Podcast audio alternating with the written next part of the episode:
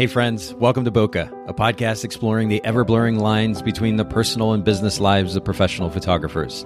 This is your host, Nathan Holritz, and I'm happy that you can join me today in connecting with photographers and entrepreneurs as we discuss photography, business, and, oh, yeah, that sometimes messy thing that we call life. This podcast it's brought to you by Photographers Edit, custom image editing for the wedding and portrait photographer. Just visit photographersedit.com. All right, Bokeh Podcast listeners, thanks so much for joining us yet again today for another conversation. Actually, I think a relatively fresh and new conversation for all of you out there today to help us bring that to bear. I've got my friend Morgan Taylor here with me. Morgan, thank you so much for making time for the Bokeh Podcast. Yeah, of course. Thanks for having me. I'm excited. And we actually had a bit of an unusual opportunity to connect the first time in person back in October. Maybe you can share a little bit with our listeners about that. Yeah, so a mutual friend, Sean with Kiss Books, he uh, invited us out to trip in Yosemite. so that was when I got to meet you out there. It was uh, my first time in Yosemite. I know that he's done this trip a couple times, but yeah, that was when I got to meet you out there, and it was it was a ton of fun. Yeah, it's something that that Sean Austin, who we've had on the podcast multiple times in the past, he and his brother started this this tradition of making an annual trip to Yosemite and I, yeah, I felt very, very privileged to be invited along. And it was a group of, I don't know, maybe eight or 10 of us or so. Yeah. A bunch of guys just kind of glamping in Yosemite. And yeah, I, I, I, think I, I mentioned this the other day on the podcast, but I'm I didn't grow up with a lot of close relationships with with guys. It just it, for whatever you know psychological reasons we can dig into that another time. Yeah. That just wasn't the norm for me. I just wasn't your typical guy's guy. I played sports and whatnot, but I just didn't have close male friendships for the most part, especially as I got into my teen years and so forth. And so this was really my first opportunity to kind of explore that realm a little bit, like go really hang out with guys, get dirty, stinky, going hiking, you know, for miles on end, and and but ultimately just really share the camaraderie that comes from. Uh, well, certainly shared interests in, in many cases, or many of the, sure. the people that were there are photographers like yourself, and so we could share in that. But it was just a really cool experience overall. Absolutely stunning. For those of you listening in, if you've never been to Yosemite before, this was not my first time, but it was certainly my first time as an adult, and and I was just blown away. I was like a kid in a candy shop, just looking, just soaking in the scenery all around me. And um, I think I think Morgan, you were part of when we, we went hiking one day. I think 17, yeah. 18 miles, something like that, up to Half Dome, and you were part of a group that was kind of lagging behind, but largely because you guys were so excited about taking pictures of everything along the way, right? yeah, so that was actually a, a, rough one for me. I love hiking. You know, I grew up going outdoors and doing all this fun stuff. But when I was younger, I actually suffered from asthma. And now it just comes up every now and again. And for some reason, on that hike, oh, maybe got like a quarter of the way up, maybe not even that and I just couldn't breathe. I was wheezing, I was struggling. oh, that's right. A couple of the yeah. guys lagging behind. We were all taking pictures and doing all, doing all this stuff, and I ended up turning back. So that, I didn't make right. the half dome hike. Oh, I didn't mean to highlight that. Yeah, yeah, no, I, I no, totally no, forgot about. I totally forgot about that piece of it. Yeah, I was just thinking you were part of that group with uh, with Mike Cologne, who we also just recently had in the podcast. Yeah, and, that, Stuart and Daniel and yeah, there's bunch of them. And, yeah, yeah, yeah, that's right. Man, asthma can be such a beast. I my my brother, I have three man. younger brothers, and and my brother Jason grew up with asthma. I mean, and and it was so serious that we actually ended up spending about six weeks in Denver one summer, where he was at a, a really special treatment center.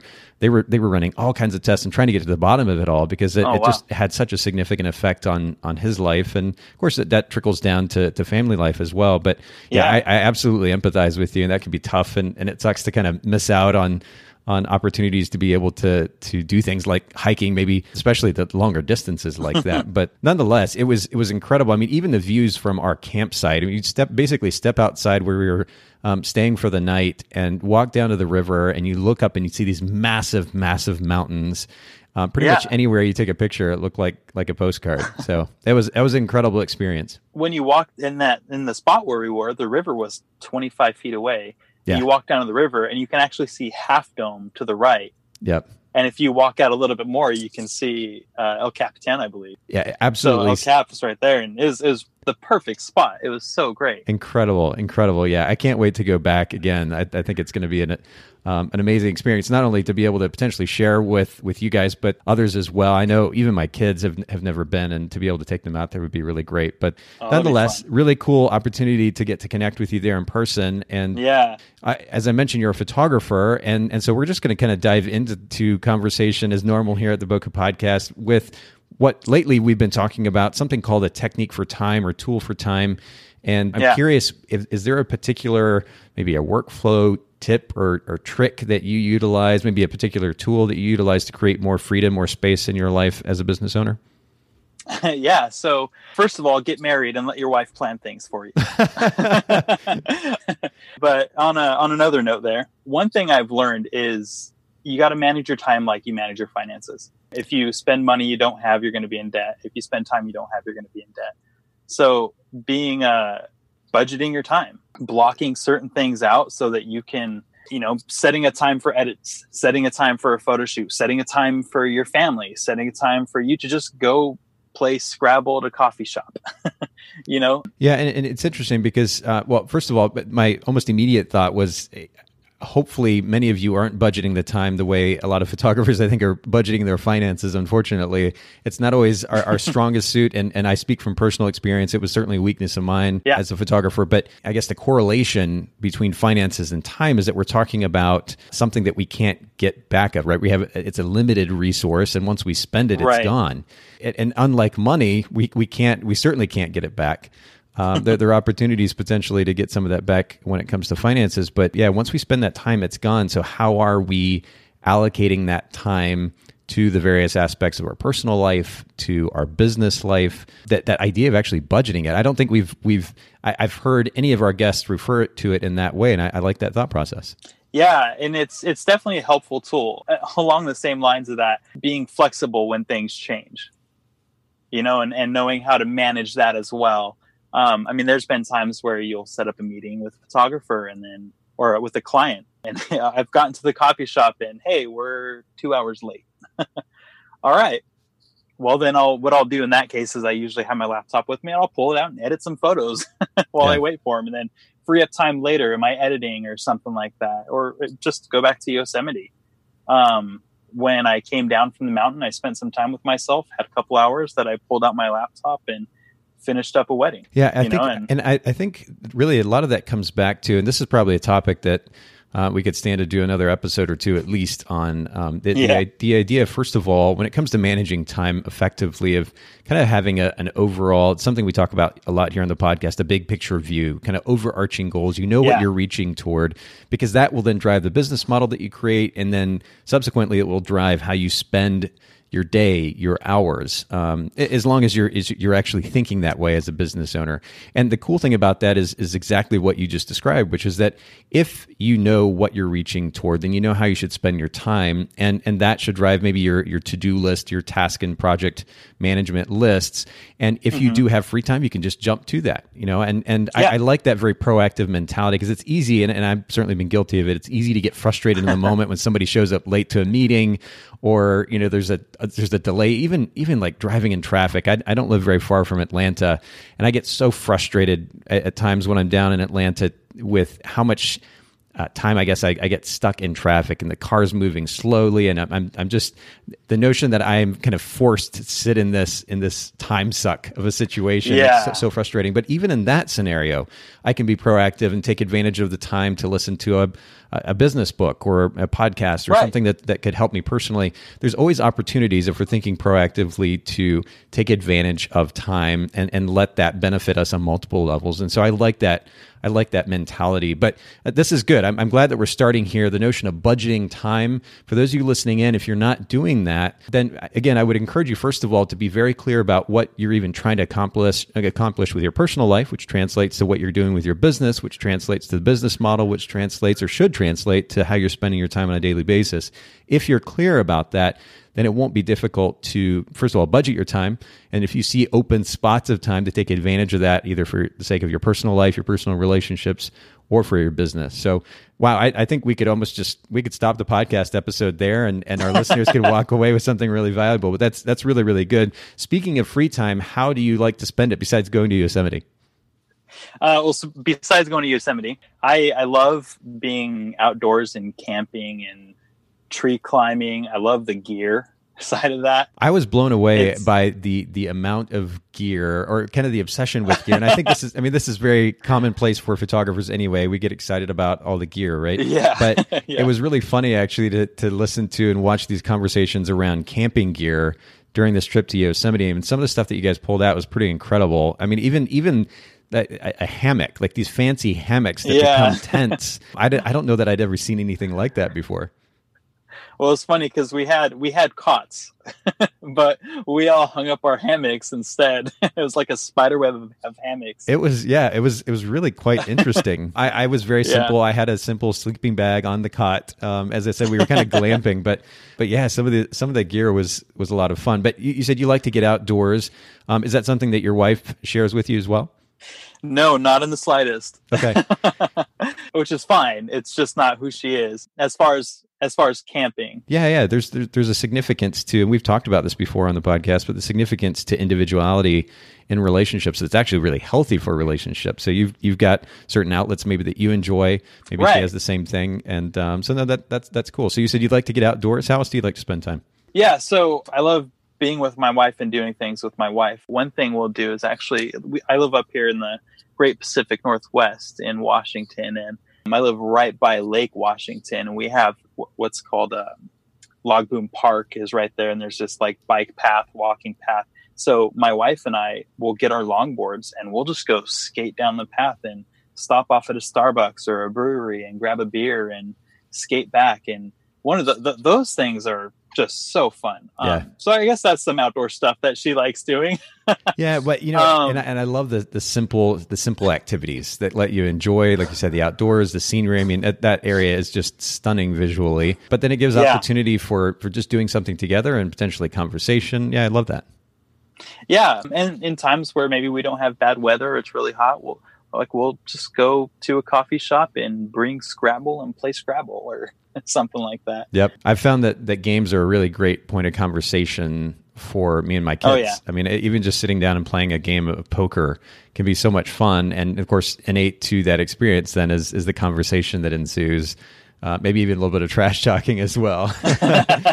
yeah, yeah. Both my wife and I are pretty sarcastic. yeah, uh, sarcasm is so much fun, especially when used right. What's something that most people don't know about you? Just kind of a random fact. I mean, I, I like for our listeners to get to know our guests. So so surprise us with something random.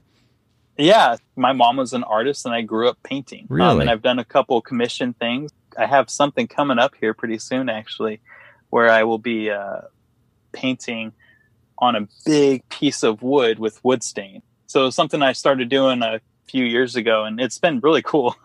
Painting with wood stain is wildly different than acrylic or oil or anything like that. Yeah, I can imagine. But it's pretty cool. It's it's a lot of fun. But yeah, I, I grew up painting, and that's what I did before photography actually too. It's just painting and sketching and all sorts of different things like that. It's it's a lot of fun. So yeah, I, I grew up a painter.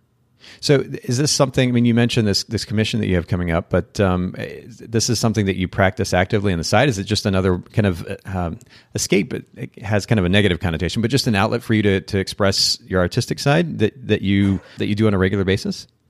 Yeah, so it's it's more more of an outlet that I do uh, pseudo regular basis. Okay. Yeah, when when when uh, my free time isn't taken up with camping and skateboarding and Scrabble, I try enough. to you know, get out and plan some stuff and sketch it out and then get to painting it, some stuff like that. So that's really cool. And I'm sure it lends an interesting perspective to being a photographer. And, and speaking of which, I'm curious yeah. how you got started as a photographer and, and talk to us a little bit about how long you've been in business as well.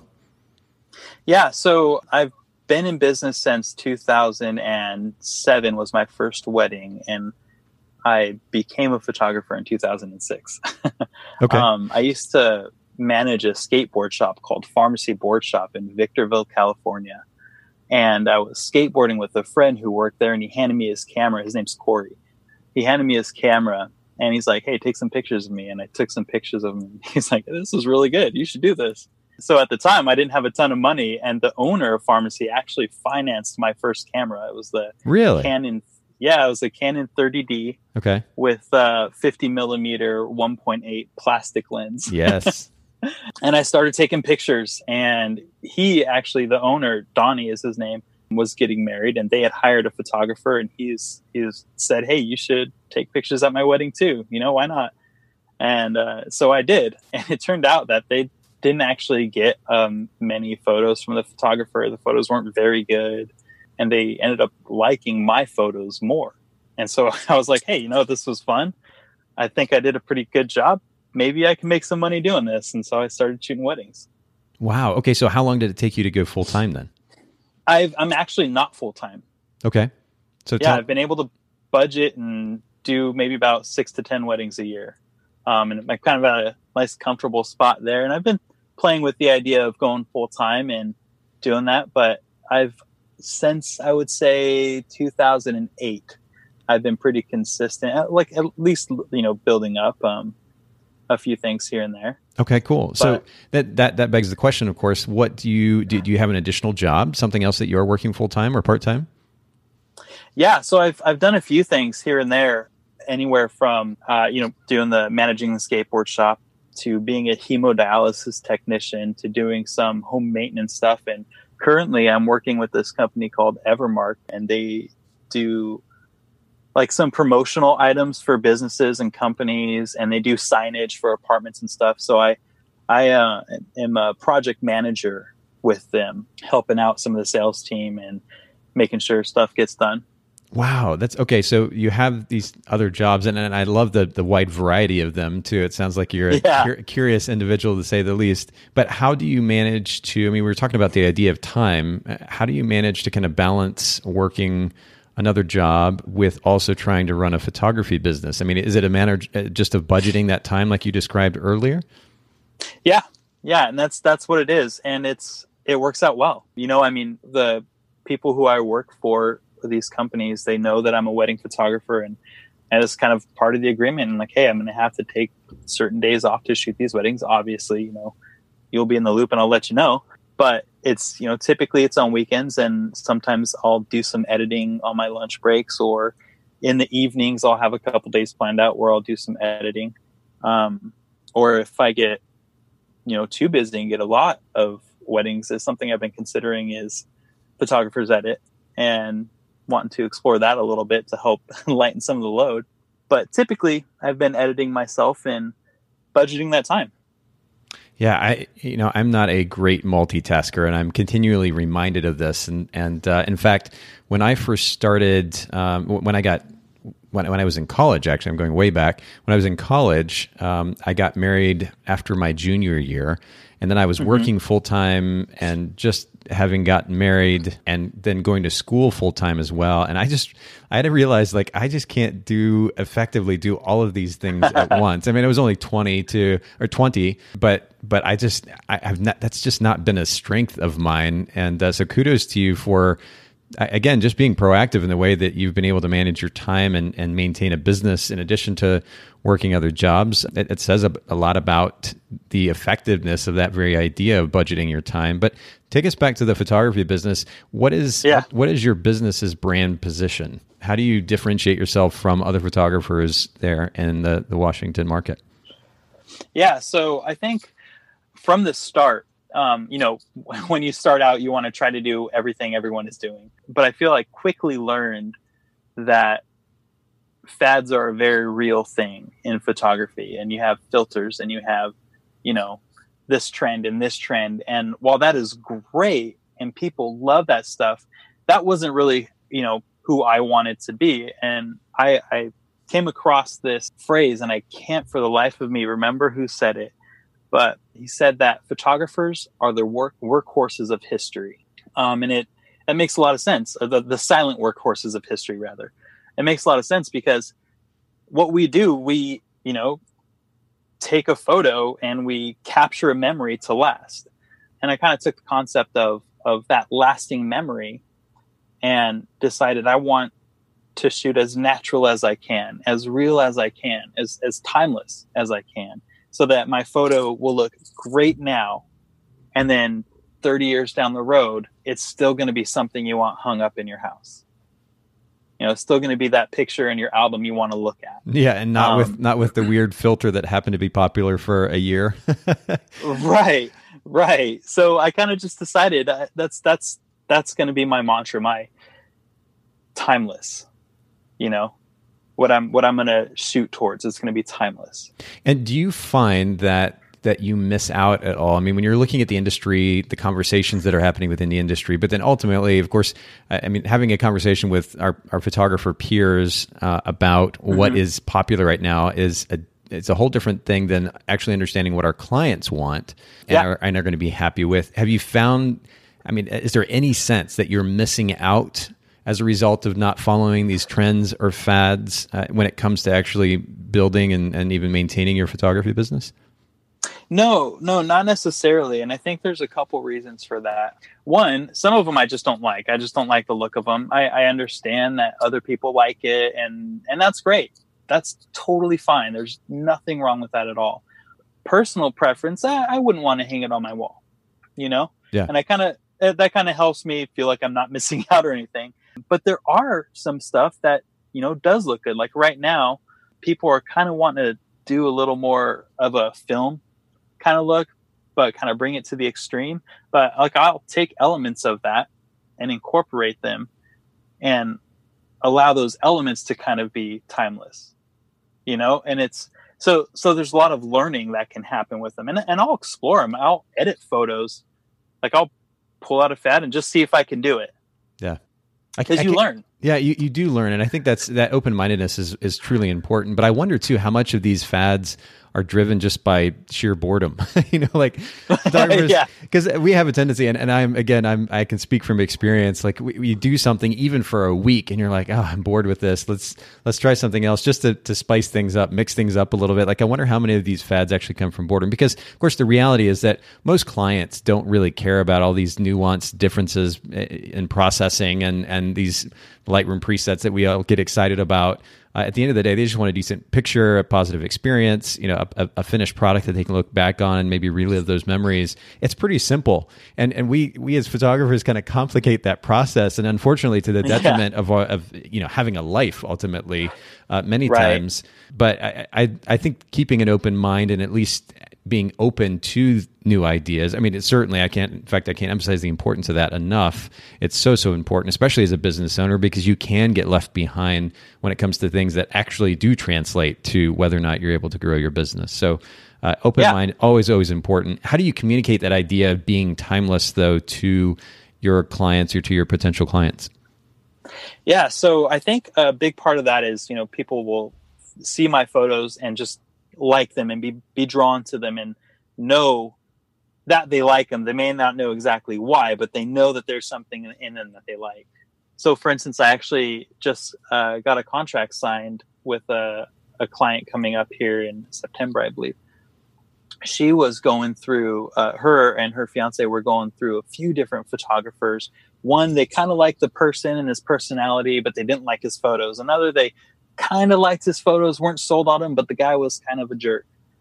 And then they found me on social media through a ad I did, um, and loved my photos. Like I just love this kind of simple, timeless look. And I got to talking to her about them. They wanted to meet me, and we actually just talked about life and you know this very different meeting that I've had um, is very personal and which is great. I think relationship is important when you're taking photos. But one thing they said is we just we love your photos and they can't pinpoint it. And what I told them was like, well, it's because I'm not in your photos. I'm taking the picture, but you aren't. When you look at it, you're not looking at it like there's a photographer there. You're not looking at it like there's someone with a camera taking a picture. You're mm. looking at it like you're you're just there. You yeah. you just are in that moment and I am absent of that moment, hmm. which is something I strive to do because I mean, if you want to look at a picture for a piece of art that you're going to hang on your wall or the photographer is very present, there is a time and a place for that, sure. But when I'm photographing someone's wedding, when I'm taking pictures of them and their wedding, they want to preserve that memory as how it was. They don't want to preserve the memory with, you know, hey, it was me, my husband, and the photographer because we clearly it's just, it's just there's a difference you know? There is a Um, difference. And you know it's an, an interesting conversation that that also warrants probably at least another podcast episode. But yeah. th- there's photographers have become very self-important in the way that they that they handle particularly shooting weddings in the last number of years what they expect from the client versus versus going into it trying to figure out any and every possible way that they can focus on serving that client and mm-hmm. simultaneously being that very thing that you just described which is the almost the fly on the wall right that that you are Yeah. that silent photographer in the background capturing the moments rather than trying to establish some kind of presence and and make sure Yeah. that that the client is serving you I, I just i've been confused by that that mentality that thought process. We're ultimately hired to do a job and and hopefully much of that job consists or, or is centered around uh, the idea of silently capturing the moments for the sake of these these subjects who then will ideally be able to share in those memories for years and years to come. And that should be the primary focus. It's not about the Yeah. photographer it's about the client. So i i love that that mentality and that approach. What, what's the really quick with that something i want to point out is with with the fly in the wall mentality i'm i feel like i think that's very important but i kind of take a little different approach with that. Instead of you know a fly on the wall i Yeah. kind of am, am camouflaged. Okay. Um, because I think it's, im- for me at least, important to be there and be present and be involved, but still not be just the photographer that stands out. And a lot of this comes in just developing relationship, whether it's a quick relationship or something that's longer. But I've had several times people tell me, "It's like if you weren't taking our pictures, we just want to invite you to the wedding."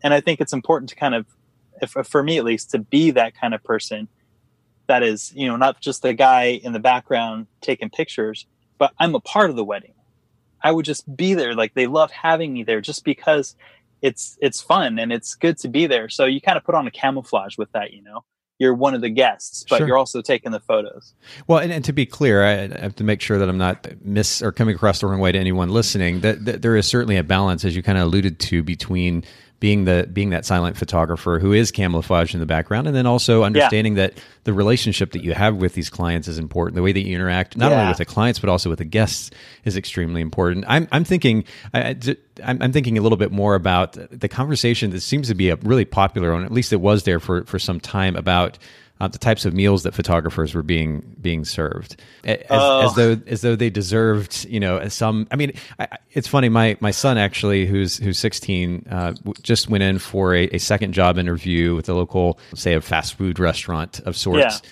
And it was actually got was offered a job today, and uh, Oh, so of course I'm I'm really excited about him. But I imagine if like you were to go to your first employer or most any employer for that matter and get upset with them for not providing a steak dinner every time you went Yeah. in, into work it's just Yeah. it, it's just a kind of a confusing mentality to me you know when when we're there to we're, we're paid to be there to be a photographer that should be the focus and how we can best Yeah. serve that client should be the focus and there's no question we we all need, need nutrition but these expectations that that we deserve or have certain rights uh, and I'll put those in that, that word in quotes uh, I think it's just a little bit I don't know I think the priorities aren't quite right and and uh, I think the focus Right. on making sure that we're there to serve the client to to be camouflaged as you say when necessary to be a an incredible person uh, more focused on on uh, a good relationship uh, Yeah. focused on the friendship aspect of, of that interaction being kind and helpful um, again not only to the, to the clients but also to the guests can make such a big impact on how these people experience you as a photographer because as we've talked Yeah. about in the podcast before you know I the number of times for myself as a photographer that people came up to me not having seen one image but were lauding me for being an incredible photographer Yeah. is just a fascinating study to me. And uh, ultimately, that speaks so loudly to the significance of the experience that we provide to our clients. That should be the focus, not the other stuff. And um, I, I think that you, you seem to have your your priorities in the right place here, and I'm sure that translates Thanks. to the, the experience that the clients have. As a this is a question that, that I ask um, quite a bit on the podcast, but I'm curious what the toughest lesson has been uh, been for you as a photography business owner so far. What comes to mind? Yeah, that that was a that was a tough one because I haven't had too many tough lessons because I've tried to be very flexible. That's interesting. But recently, something just totally out of my hands came up, and and it, I let it get to me. And I'll let you in on the story here a little bit. I, I recently shot a wedding. Last year, I shot a wedding, and they booked me a month before their wedding. I did their engagement shoot a week before their wedding. And we had a great connection a great relationship. I shot their wedding. They that same thing. They were they thought i did such a great job and they hadn't even seen the photos. You know you take that like a badge of honor. Yeah it's so cool. Yeah and the parents did it too. And typically what i do is the night i shoot a wedding either the night or the next morning i'll select 30 photos or so. Sure. And i'll send out a, do a quick edit send out a sneak peek to them. So while they're on their honeymoon they pull them up and it's just that much better for their honeymoon. And I did that. And then I delivered the photos and I was prepping their album to be delivered. And I got an email from them saying that they were very very dissatisfied with my services. They were so unhappy. Hmm. And they were going to pursue legal action oh, and wow. they were going to write the Better Business Bureau and they wanted a 50% refund on on all this and I was I had no idea why, and it turns out you know I have a, I have a drone which I don't offer in my services or anything like that. While we met outside of this because we had such a good relationship, I said, "Hey, you know, I have you know outside of the contract and everything, I said, "Hey, I have a drone. Uh, you know, I'll bring it with with us, and if we get a second, maybe we could throw it up and get a couple cool shots or a little video clip or something." And like, yeah, totally, that'll be fun. So during the first look, I threw it up got 30 seconds of footage, like literally. It was, and it wasn't even the first look. I photographed the first look. Then I had them rewalk it just to throw it up. It was a two minute, you know, uh, deal. And that was great. That was all the drone footage we got. And then after I delivered the photos, they were like, "Hey, what about that drone footage?" I was like, "Yeah, I, I just finished the photos. I wanted to get that taken care of, so now we work in this." And it turned out that the you know card was corrupted. It was just a little SanDisk card that comes with the drone, and it was corrupted, and the video didn't work. And so I tried to figure some stuff out, and they thought that that was good enough reason to say that I did a terrible job and everything else. Wow, despite um, the fact that it wasn't in your contract. Yeah, and I actually have a friend who's a lawyer, and I talked to him, and he was like, "No, you're in perfect legal standing." I talked to another friend who's a photo- Mike actually, who's a photographer, and he was like, "No, this is really weird, and you know, it's not anything you promised." He's like, "Stuff like this happens," and regardless, I was shooting a a wedding right after I, this happened, and the night before I was photographing the wedding, I got in my head, and I was thinking, like, "Man, I'm, I'm not, I'm feel like I'm not going to do a good job with this," and I was beating myself up about it. And my wife and I were talking about it, and she was like, "Hey, you did such a good job with that wedding," and they loved the photos. They ranted about it. They said that they were going to use me again in the past, and they looked forward to it. Their album looked amazing. It was really good. All this stuff was good. And then this random thing happens. It was totally out of my control, and I was beat myself up about it. And so I would say the, the hardest thing, uh, lesson learned, is is to not get in my head, to not beat myself up about things like this. You know, it's sometimes stuff happens, and you got to pick yourself up and you got to persevere and push through it and not really let it affect you too hard because it is a business and in, in, not just business but in life stuff happens. We can choose to dwell on it or we can choose to overcome it. So good. Yeah so true. But i'm curious also too for the benefit of all of our listeners how how were you able to then kind of resolve that particular situation with the client so as far as my contract goes, that's I'm perfectly in the clear and I'm fine in the clear. And as far as they go, I'm I'm waiting to hear back from them. Um, you know, I've sent them the album and talked to them about, you know, hey, I, you know, I understand. I, I, and initially, I told them I was like, even though I wasn't responsible necessarily for the drone video, it wasn't a part of my contract or anything. I told them I was like, hey, let's let me buy you some coffee and um, let me just help you out. I want I want to make this right. I want you to be happy. and I was actually going to give them a free album. I just out of my cost, I was just going to pay for an album for them, and they just haven't responded. so huh. I'm not worried about it, sure, legally or anything like that. Um, sure, I'm in the clear, but I mean, I'm, I'm still, I still want to make it right for them. You know, but I'm not, I'm not going to give them a refund, obviously. Yeah, it, it, it, kind of reminds me of this conversation that, that I had recently with Meredith Rincars and her husband Jason on, on the Bokeh podcast. We were we were talking about how to have difficult conversations, and of course, this is something yeah. that happens as as photography business owners, whether it's a relationship situation with a you know another photographer or maybe an employee or a client or whatever the case may be, but you run into situations like this that could mean some pretty difficult conversations.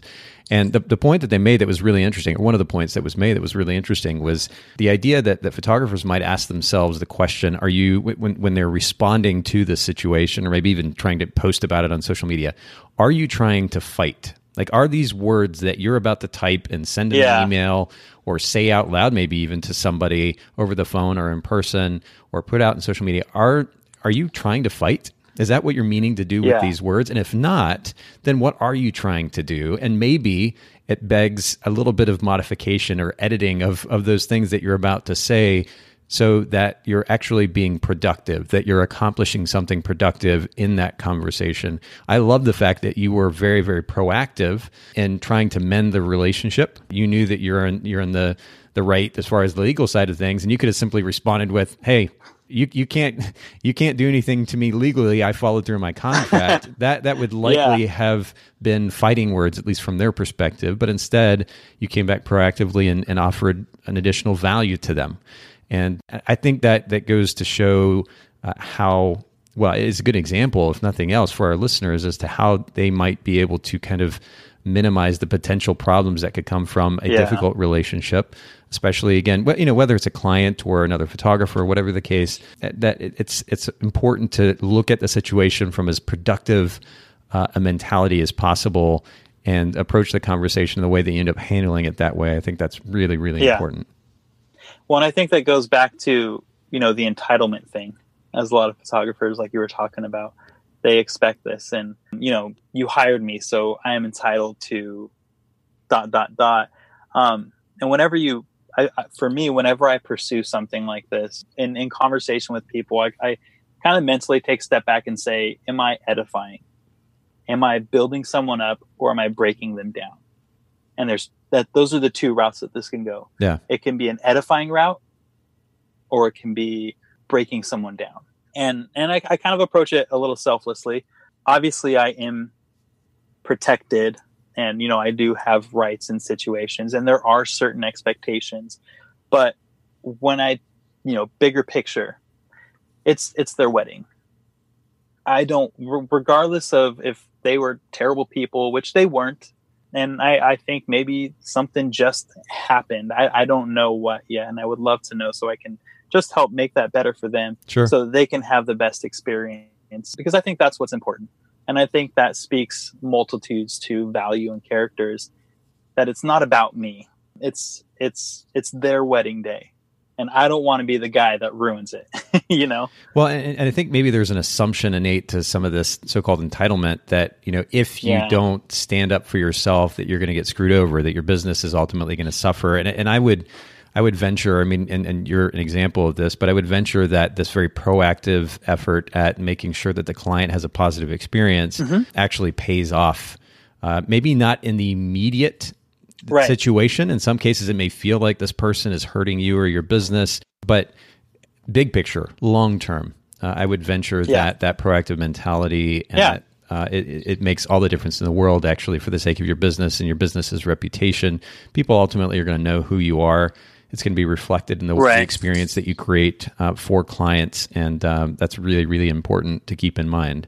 Now we're going to totally switch gears here, and uh, I'm, I'm going to ask you a favorite piece of we were talking about gear earlier what is a yeah. favorite piece of, of gear camera body a lens a camera bag an accessory of some kind what is a favorite piece of gear that you just can't say enough about for our listeners all right well i recently got the a7r3 by sony uh-huh. and wow.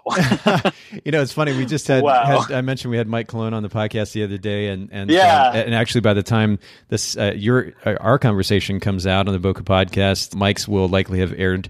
And uh, he just he was ranting and raving uh, in the most positive way possible about about the A7, and I think it was the R3. yeah. He is a massive proponent. And I did that have any effect on your choice to to buy the camera?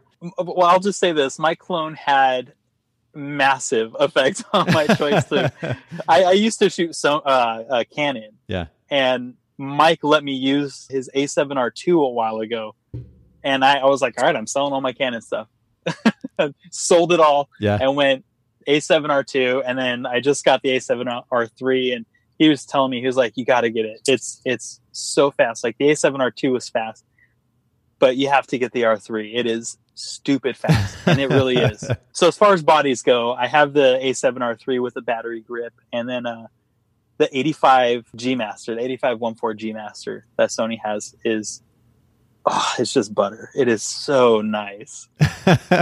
you know, it's funny. I'm I'm actually getting ready to to buy some some equipment for myself. I'm I'm relaunching or not relaunching, but starting a new photography brand. Um, in addition Yeah, I heard about to some of the other things I'm doing, and w- w- it's when I think about, I'm, of course, I'm thinking about gear. What am I? What kind of lenses in particular am I going to purchase? And and it makes me smile to even just hear you talk about this lens being butter because um, it- stuff like that. I mean, when you as powerful as the the phones are that we have right now and the incredible pictures that we can get with them a, a beautiful lens with a shallow depth of field is, is one of those things that just kind of naturally sets apart a, a decent f- photograph from a really great photograph. It- It's one of the many elements, but you can just Yeah. tell the difference. It just makes all the difference in the world with, with the way that an image can look. And e- even with the, uh, I don't know, even what, what would you call it? The fake, fake depth of field control that we have now uh, with, with the phones. There's, it's not quite the same. The kind of bokeh that you can get. In fact, I, I sure. I think about my favorite camera that I own currently is a um, it's an old medium format film camera, and uh, the bokeh from this Yashica twin lens camera that that I can get in images is just it's this gorgeous, gorgeous circular Oh, bokeh man. that I, I haven't really seen an- anywhere else. I mean, it's just absolutely stunning. But I, I totally know what you're talking about, and um, we're gonna we're gonna geek out about about gear. That is going to be one of the things that I that I would go on and on about is, is a really Yeah. great lens. It really does make all the difference in the world. Well, and I think the thing with the Sony gear too is you can transfer lenses, bring like Sony or Canon lenses or Nikon lenses over with a Metabones adapter, and they'll perform as good as they would on those cameras. But but the performance of a Sony native lens like the 85G Master, Yeah. being able to use the eye autofocus with having that lens, it just it beats everything. If I if I can have for the rest of my life one body and lens, it would be that setup. This A7R3 Wow. and the 85G Master. That speaks volumes. All right. Well, we're going to at least link to um, those gear items in our show notes. so for those of you who listening who aren't familiar with them, make sure you go check out uh, those resources. Let's uh, yet again kind of shift modes or directions here in our conversation and move into our topic for today, which centers around well a couple of big ideas. One is learning, and then the other is leadership. Um, they certainly go hand in hand, but I think that uh, good learning comes from genuine curiosity. This is actually Yeah. something that I was reminded of by an old friend of mine. Uh, I was talking about the difficulty that I was having remembering information that I was taking in. And she she pointed out if you're if you're actually interested in it, if you really enjoy it, it's going to be a lot less difficult to actually remember something than when you feel like you're forced to take in information, right? So Yeah. I think that genuine curiosity that drives learning makes all the difference in the world and, and the way that we grow in our certainly our knowledge, but then ideally in our intelligence as well. The, the, our ability to be able to connect pieces of information that we're taking in. What what topics are you most curious about? Maybe when it, especially when it comes to photography and business. What are those things that you find yourself exploring the most? So I think right now there's two endeavors that I'm really focusing on. One is skin tones. I I just it it irks me. It like makes my skin crawl when I see a picture and it's like it's a great picture, but the green and all the greenery and trees have bled into the skin tones and people are green.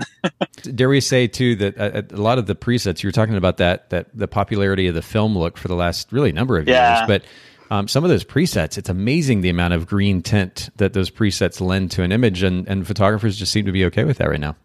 I know, and I think that's why I don't like a lot of them. Yeah. um, hey, but you know, if that's you, that's you. That's fine. Oh, sure. Yeah. Um, to each his own for sure. But it's just an interesting thing to see. I mean, especially having been in the industry now for close to 20 years myself, like see the, the trends, what comes and goes, what, what is popular and then isn't anymore. Mm-hmm. Totally. And I also experienced too the, just personally as a, a photography business owner, use kind of following some of these fads and then in a very short period of time looking back and saying like what in the world was i doing? Yeah. because at the end of the day like you said you want to be able to look back at those images and and they they do stand the test of time and uh, green skin tones maybe not the best idea but i i, I, don't, I don't mean to get us too far off topic. So you, you said you're obsessed with skin tones and and trying to figure out ultimately how to what to, to make to render your images with more accurate skin tones or what is it Yeah, yeah, to to get better skin tones, to get the best skin tones. I think I do a pretty decent job of it. But along along that line, I'll I'll take, you know, photos from other photographers where I like their skin tones. I like what they do. I'll take a screenshot of that and then I'll just pull out my computer and take a photo and try to match those skin tones. You know, not to copy them, but so I develop my skill a bit more. And so yeah, there's I think that is going to be a, ever long pursuit that I I keep going. It's going to be the one thing that I will always keep doing is trying to get better looking skin tones. Huh, that's Uh, interesting. what, what about what about something on kind of a bigger picture level when it comes to running a photography business? What are you most curious about? Yeah, so when it comes to running a photography business, one thing I'm I'm learning to do is is really to I guess manage manage it. Ah, yeah, that's a huge topic. yeah, and uh, taking the photos and doing all that creative side of you know it kind of comes a little more naturally. And being more of a creative person learning how to be more disciplined how to you know maybe not be the perfectionist that i want to be um, and and manage my business better. Um, and a lot of it a lot of that management side of things comes down to right now for me is uh, some marketing developing my website uh, getting it you know where I want it to be, where it needs to be, budgeting time. Yeah, yeah. So it's it's it's management, and that's one one endeavor that I'm in. And and yet again, we've hit on another topic that could be really multiple episodes um, Right. in, in the making because this is a really loaded topic. But I find it interesting, and it's not something that I I realized until kind of much later in my entrepreneurial career, which is that we as as photographers. I mean, even when it comes down to you mentioned Photographers Edit earlier, and for those listening in who aren't familiar with with Photographers Edit, it's a company that I started a number of years ago, about a decade ago actually, that offers editing services to professional wedding, uh, or really event photographers and portrait photographers. And one of the one of the difficult things when it comes to delegating or outsourcing editing work to another company is the process of communication. And what, Yeah. what I realized, I finally made this connection a little while back, which was the idea of learning how to communicate or delegate ultimately uh, something is is a skill that's required by a manager. And so it really is important to look at, and not just for the sake of learning how to be a better communicator and ultimately delegator um, to free up time in your life as a business owner, but ultimately to look at yourself as a as a manager um, and to treat your business as such rather than treating yourself as an employee. And I think this may even be something Yeah. that was spoken to in a book that I've mentioned on the podcast before called The E Myth Revisited. And it, this book focuses on how to build a scalable business. You can't effectively s grow and, and ultimately scale your business if you're treating your yourself like an employee instead of a manager, somebody looking from the top Yeah. down uh, versus just kind of being stuck in the the the day to day, you know, constantly reacting to whatever may be coming your way. That that's more the mentality of an employee. It's really truly important to to be outside of that and to function as a manager. And it's a loaded topic, and you know we're barely even going to scratch the surface of the idea. But I do recommend that book, and we'll link to it in the show notes. But yeah, what were you going to say, Morgan? Yeah. Oh, I was just going to say to you know help some people. One resource as far as managing that I've I've come across has been wildly helpful is is a Skillshare. Um, I think it's like a hundred bucks a year or something like that. But they have you know an array of topics. But I'll get on there and while I'm editing photos or something, I'll throw on videos on accounting, on management, on scheduling, and all these things. And they'll have loads of courses that you can just you just watch videos and they have you know do their courses and they have homework assignments and stuff. But that's been very helpful as far as the managing endeavor and, and learning how to manage my business better. Well, and, and it's important to note here too. I mean, it, it's really good for a business owner, an entrepreneur, to be uh, aware of at least the basics of the, the various topics associated with or the requirements associated with running a business. I think yeah. that is really, really important. Where I would personally draw the line, and I'm curious to get your thoughts on this, but there's a certain point at which me trying to, to know all the information about all the topics ultimately is detrimental to my effort to reach my personal kind of long term goals because it's going to force me to get stuck in the weeds, right? So having a basic right. understanding of those elements of, of your business, the numbers, certainly, uh, even, I mean, as a an editing company owner, I would still recommend to photographers be aware of how to use that software because um, yeah. whether it's knowing how to get the images back from an editing company and then and then push those into your workflow or out to your clients, or um, how to quickly edit a few images if you have to do that in the moment having a basic knowledge of, the, of, that software and how to go about that process is still important. It's good to have a, a surface level knowledge of, of many things, uh, but it's also yeah. important then, again, speaking to the idea of, of being a manager, to also then delegate. So whether it's accounting or album design or editing or right. so many of these elements of our business, there are resources available, especially in 2018, that we can take advantage of that will help us more effectively manage our company. We don't have to do it all ourselves. Yeah, I mean, and, and that's that's huge. You know, you, if if you're like me and it's pretty much just you or a couple people you may hire, you you could be a jack of all trades and a master of none. Right. You know, and so being able to have something like photographers edit and send sending that off is is is a great help. But there's, I think, as far as is to to be a little more tangible with the management side of things, you have to you have to prioritize what you want to learn what you want to do. And what I do for that is I'll pick one thing. Like let's let's say um, we'll go on the topic of accounting. Um, okay, so let me learn a bit more about what it means to be an accountant, and I need to learn QuickBooks. Okay, so let me take QuickBooks, and this is the one thing I'm going to focus on with this. I'm not going to get into the other stuff because I want QuickBooks to become muscle memory before I move on to something else. And then kind of letting that develop, you know, and it's it's for me it's been helpful. Absolutely. Um, well, again, uh, there's there's a quite a significance to awareness around these topics. Uh, this is something that I've talked about before in the podcast, but I, especially when it came to the books and the numbers and managing my finances as a business owner proactively, and, and for that matter, personally, uh, especially as a young photographer, I, I, would just I would kind of stick my my head in the sand rather, right. rather than being proactive and developing a certain amount of knowledge around the topic. And then and then ultimately taking advantage of course of the resources that are out there that would help me i.e. an accountant or CPA yeah. And um, it's important that we we do that same thing as well. But you mentioned Skillshare as a resource. Talk to us a little bit about the the educational resources. When we're, when we're talking about this idea of learning as a photographer learning as a business owner it's so important that we do yeah. continue to grow. Uh, what are some of the additional resources that you found are most beneficial for your growth uh, around photography and business? Podcasts. Podcasts are, are huge. That's that's a huge resource. It, it helps me stay inspired.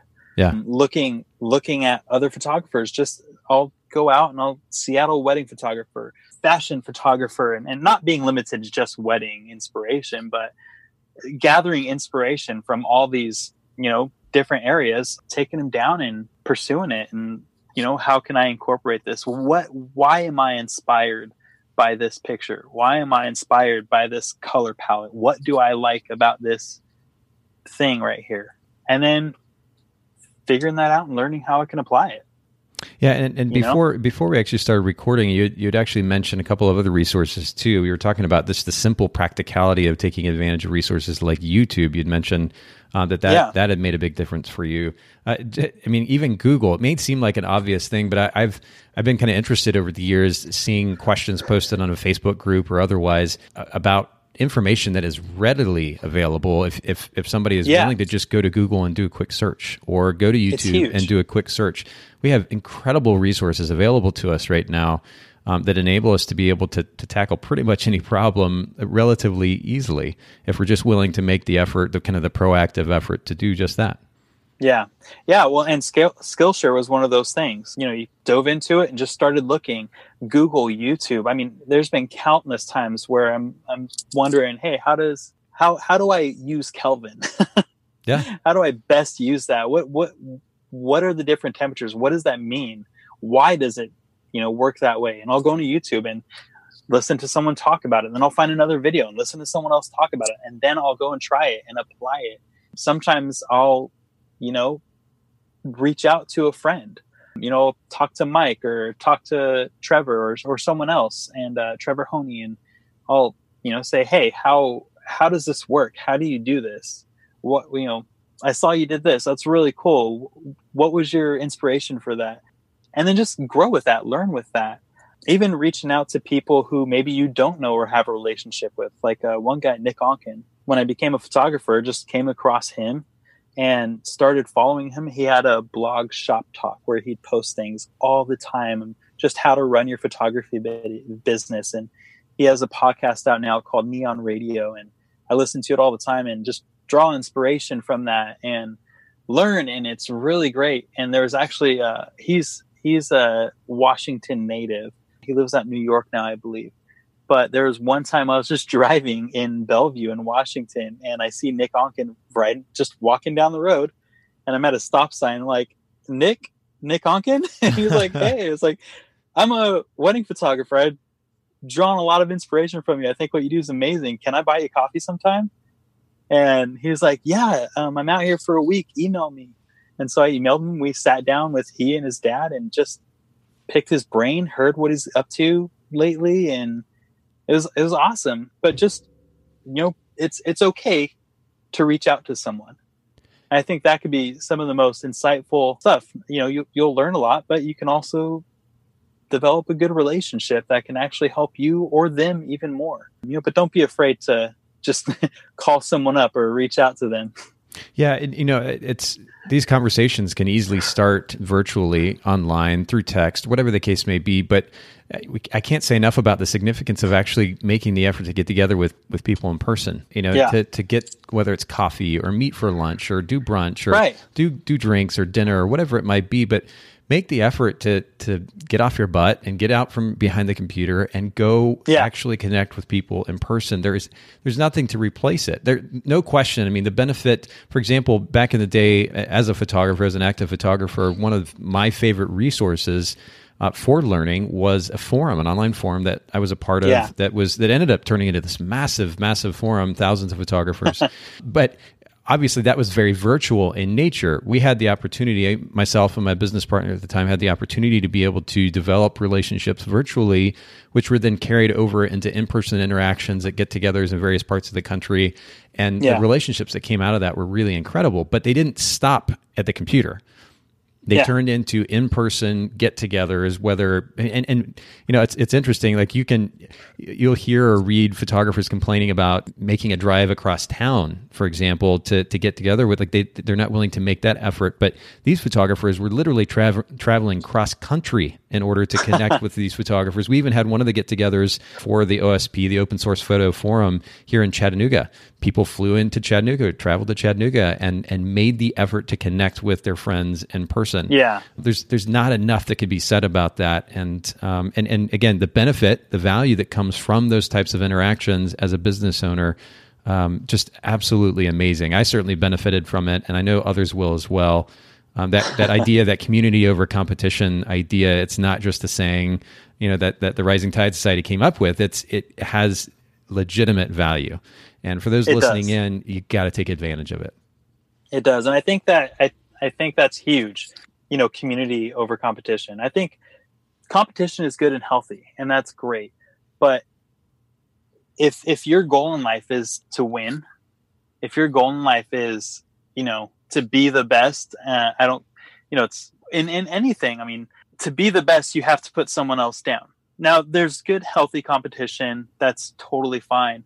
But if if you are doing that in life, you're never going to have community. And, and community, I think, is almost the opposite of that. Community is other people helping you be better or you helping other people be better which i think as far as you know leadership goes if you want to help someone help them be better at what they're doing or be a leader i think that's a very important thing yeah i was going to say is, this is a kind of a perfect segue into to the uh, this topic of leadership we were talking yeah. about the idea of learning and then ultimately how that fuels leadership i mean so much of leadership I, I don't know i I think like when I hear the word leadership, one of the the pictures that comes to mind automatically for whatever reason, maybe it's just my my past experience is this person like standing up on a stage, kind of shouting out or or yelling out or even just speaking right. out to me as as this icon, you know, this almost unreachable yeah. individual who is leading. Yeah. And that's really not the case. I mean, you you very um, accurately pointed out that a lot of leadership is just simply helping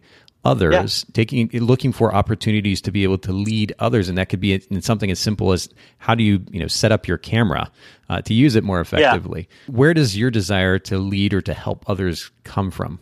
I think we all have certain qualities of our character that just are natural within us, and I, I would say my main one is is service, is is being a servant, and I think if you can be a good servant then you can be a better leader. One one thing with with leadership that I always strive for is to not lead someone to be almost as good as me. I feel like that's not you know that's counter counterintuitive. It, it defeats the purpose of leading someone. Hmm. I I want to lead someone to do better things than I have, to be a better person than I am, to have a better marriage than I have. And I have a great marriage. I love my wife, but if I can help someone have a better marriage than me, I'm all in if I could help someone be a better photographer than me, count me in. I, I want to be there and I want to do that. And I think that's if if you have that mindset with a leader, the rest is going to fall in place and it's going to work out because your pursuit isn't you. Your pursuit is them.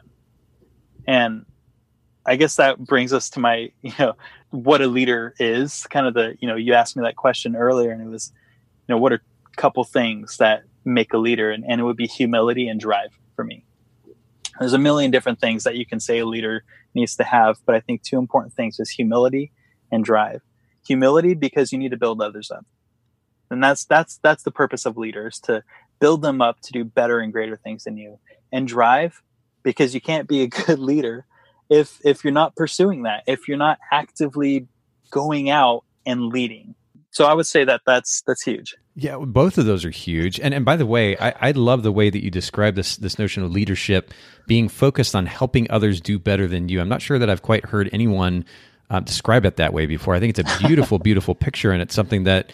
Um, in, in, some form or fashion, we should all strive for as just human beings. Forget the fact that we're entrepreneurs, photography business owners. As human yeah. beings, we really should take our experiences and, in some form or fashion, be able to pour what we've learned from those experiences into others for the sake of them having a better life. I mean, so much of my job as a parent, I think, centers around that very notion. Yeah. And it's been a really fascinating experience and enjoyable experience ultimately to be able to do that for the sake of my kids. You talked about drive. Uh, to do this very thing. But when I think about drive too, I think about the drive to learn. And again, tying this back to the notion of learning and growing, one of my values, one of the ways that I feel best as a human being is when I grow. And so I think a drive to learn uh, also is really important to this conversation around leadership because if we have a drive to learn, if we're naturally yeah. curious, like we were talking about earlier, we're curious to learn, we grow as a result. Um, we'll experience the benefits of that growth. We're going to be that much more passionate to help others have that same feeling, that same experience, yeah. which again is innate to this idea, as you're describing, about being an effective leader. The two go hand in hand. Absolutely. learning and leadership. And and what would you say then would be? I mean, again, to make it even more tangible for our listeners, how does I, I, think I would assume anyway that most photography business owners, um, including many of our listeners, wouldn't naturally think about the idea of being a leader. I mean, so many photographers, in fact, will say, "I'm I'm just an introvert." So the idea of being a leader isn't something that just automatically comes to mind as a photography business owner that they would think being a leader would enable them to be a better photography Right. business owner. It's just not something they need to be concerned about. Would you agree Yeah. with that? And, and and if being a leader can help them, how will it help them? Well, I think there's a there's a couple things there. First of all, I, I don't think it matters if you're an introvert or an extrovert. It, it, it may matter to the extent of how many people you lead at once. But even if you're an introvert, you still have some relationships. You still have, you know, one or two people that you can help, that you can help lead. And you know, it takes persistence and sometimes you got to psych yourself up about it. but I don't think it should matter if you're an introvert or an extrovert. I'm I'm very very much an extrovert. So it comes a little more naturally for me. But on the other hand, learning helps helps you lead. But in the same sense, as you lead, you learn.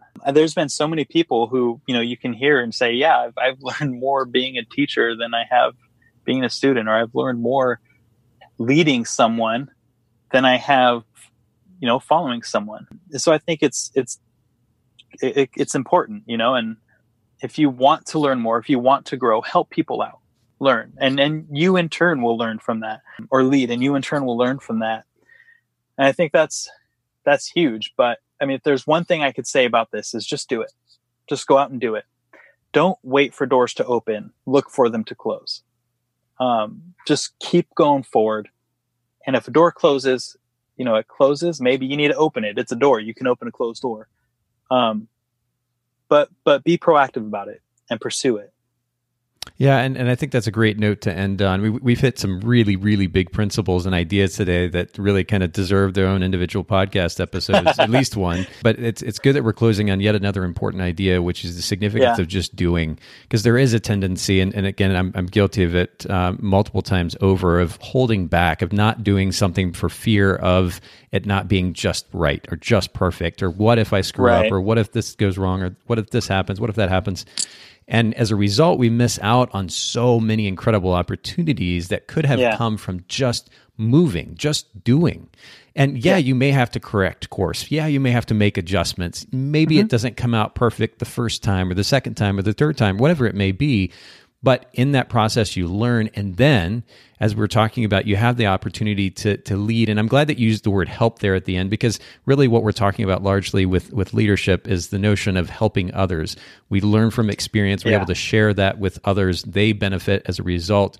And we're all, we're all just better for it. And, and so do, but then take advantage of those opportunities and learning from doing to help others let them in on what you've learned from those experiences. And not only will they grow and learn and ultimately be better for it but you will as well. This has been this has ultimately been a really powerful conversation morgan. And and I, again we've we've touched on multiple topics that, that deserve to be uh, dove into for more than just an hour. But for the time being i'd love for you to share where our listeners can find you online. They can follow what you're doing. And maybe if they have follow-up questions or conversation they can reach out to you as well Yeah, definitely. My website is themorgantaylor.com, and that's T H E morgantaylor.com. Um, you can email me there if you have questions. Uh, I think my phone number's on there. Feel free to send me a text.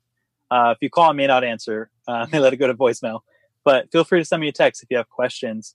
Um, and then I'm, I'm, I think I am most active on Instagram, which is at the Morgan Taylor.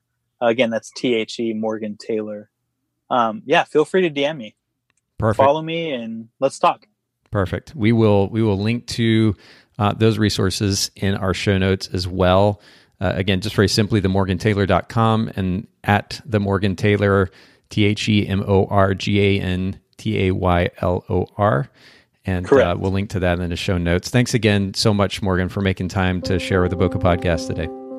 Nathan, thanks for having me. It was so much fun. Thanks so much for listening to the Bokeh Podcast today.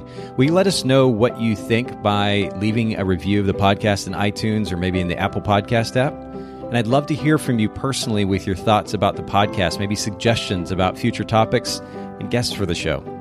My direct email is nathan at photographersedit.com. The Bokeh Podcast is brought to you by Photographers Edit, custom image editing for the wedding and portrait photographer. Just visit photographersedit.com.